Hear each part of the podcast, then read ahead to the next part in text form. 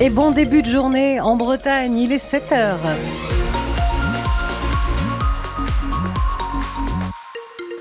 La météo de ce 14 février, jour de Saint-Valentin, avec de la douceur dans le ciel euh, breton, de la douceur, quelques nuages et des maximales qui pourraient atteindre les 17 degrés.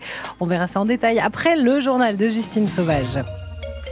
Et l'impatience est à son comble pour les supporters du Stade Rennais. C'est demain le grand match contre le Milan AC en barrage de Ligue Europa. Match aller dans le mythique stade du San Siro devant 70 000 spectateurs, dont 9 000, voire même 10 000 supporters rouges et noirs. La majorité fait le déplacement évidemment depuis la Bretagne, depuis Rennes surtout, mais il y a aussi des supporters rennais qui viennent de beaucoup plus loin. C'est le cas de Grant, un Américain qui habite Boston et qui est fan donc euh, du Stade Rennais. Éric Bouvet. Grant a fait une partie de ses études en France, notamment à Rennes en 2018, et lui qui ne regardait des matchs qu'à la télé à Boston a eu comme une révélation au Roison Park. Il y avait des tifos du euh, RCK avec l'atmosphère dans le stade, c'était spécial et euh, d'avoir la chance de voir tout ça euh, avec mes propres yeux au stade, c'était euh, vraiment magnifique. Alors depuis, il suit à la télé tous les matchs du Stade Rennais, son club de cœur. Rennes, bah, il y a l'attachement personnel parce que j'ai pu assister à des matchs.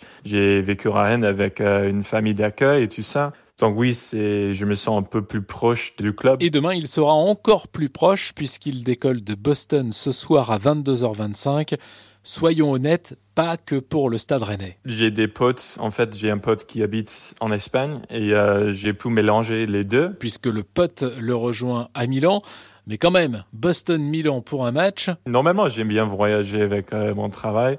Mais oui, c'est un peu bizarre de faire autant juste pour aller voir un match. Mais comme j'ai dit, ça fait six ans que j'ai pu voir un match. Donc, euh, c'est comme ça, on fait des sacrifices. Un sacrifice à 600 euros le vol aller-retour, mais c'est une célèbre marque sponsor du Stade Rennais et pour laquelle il travaille à Boston qui lui offre la place à San Siro. Un portrait à retrouver avec d'autres sur francebleu.fr avant donc le match demain soir à Milan, match qui sera évidemment à vivre sur France Bleu Armorique. Intervention même toute la journée demain de nos reporters sur place euh, en Italie, François Rosier et Eric Bouvet.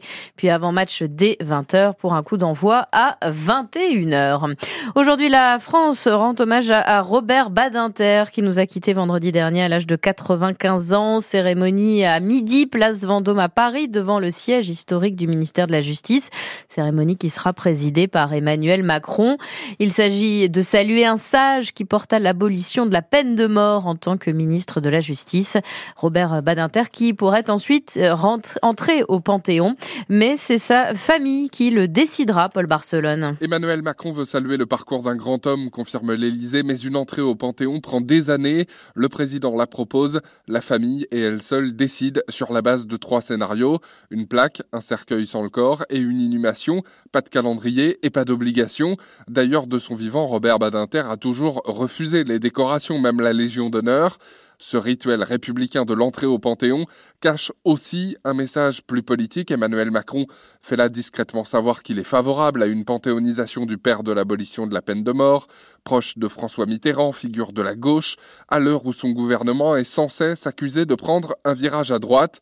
Le chef de l'État a déjà fait entrer au Panthéon Simone Veil, l'écrivain Maurice Genevoix, la star du musical et résistante Joséphine Baker.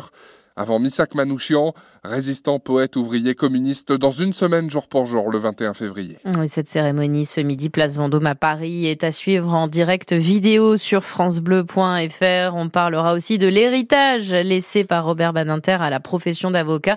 Ce sera avec un pénaliste du barreau de Rennes, Maxime Tessier, invité de France Bleu Armorique à 8h15. Avant le début du salon de l'agriculture, dans 10 jours, le 24 février, le coup de pression toujours des agriculteurs.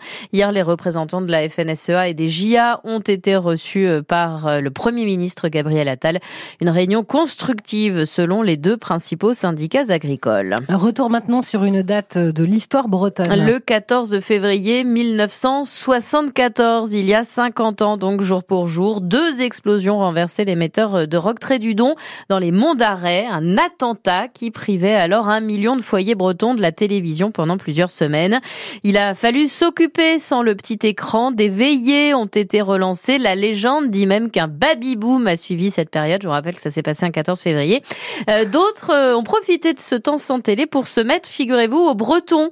Et c'est le cas de Yann Bigère, qui ne parlait pas le breton à l'époque, alors qu'aujourd'hui, il est considéré comme l'un des meilleurs auteurs en langue bretonne. Euh, le déclic pour lui a donc eu lieu grâce à cet attentat. Mon épouse me dit, lorsque je rentre à 6h30 du soir, comment que ça va Je lui demande, ah ben ça va mal, t'as pas su la nouvelle Non, qui est mort? Non, c'est pas ça qu'elle m'a dit, c'est que l'antenne de télé de Rock Trédidon a été euh, dynamitée.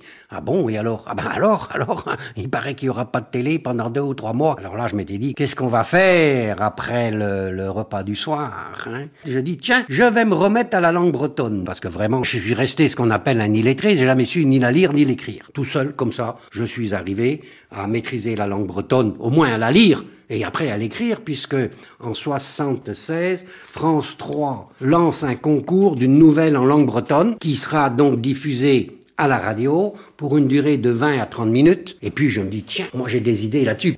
Et voilà, et donc il écrit Le pétrole du diable qui gagne un prix en 1977, l'histoire d'une cavale de damnés qui se réfugie en haut du pylône. Et pour les déloger, seule solution, faire tomber l'antenne. On parle beaucoup de foot ce matin sur France Bleu Armorique, mais là c'est un portrait d'un fan de basket qu'on va entendre. Oui, celui de Julien Mahé, un breton qui est aujourd'hui le coach de Saint-Quentin, le promu de Proa, qui participe à partir de vendredi prochain à la Leaders Cup de basket dans la Loire et François Rosy, vous nous racontez son parcours. Julien Mahé a attrapé le virus du basket au bord des parquets de Bretagne. Avec euh, donc euh, Saint-Brieuc euh, qui était à l'époque en Pro B et moi c'est là que j'ai vraiment découvert le basket et que j'en suis tombé amoureux. Au départ, j'ai commencé par jouer au foot un peu comme tout le monde et puis à 10-11 ans, j'ai commencé le basket pour ne plus jamais le lâcher. Il quitte sa Bretagne à 21 ans pour réaliser son rêve de vivre du basket. Julien Mahé intègre très tôt des staffs professionnels et après une première expérience de coach principal à Gravelines, il est désormais à la tête de Saint-Quentin depuis 4 ans. Le club est alors en fin de classement de Pro B. Il le ramène en Pro A l'été dernier. Honnêtement, on n'imaginait pas que ça nous amènerait à monter en première division. Mais voilà, maintenant on vit l'aventure à fond et on vit un, super truc dans une ville qui est basket. Sous sa houlette, Saint-Quentin étonne et retrouve une ferveur perdue depuis près de 30 ans. Dans la ville, c'est extraordinaire parce que le club avait connu la Pro A au tout début des années 90, puis était redescendu sur liquidation jusqu'en National 4 à l'époque, et depuis n'avait jamais vécu de montée en Pro A, donc ça fait 30 ans, donc là on, ravive les flammes. Cette Leaders Cup, ce n'est que du bonus dans la saison de Saint-Quentin, dit Julien Mahé. C'est assez rare pour un promu d'y participer.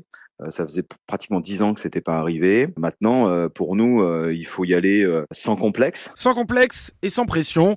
Vendredi, Saint-Quentin sera opposé au Paris Basket pour son entrée en lice dans cette Leaders Cup. Et ce sera à 21h10 ce match reportage de François Rosy. François qui nous écoute dans son train pour Paris et vrai pour Milan. Ah Francesco Rossi. bon voyage.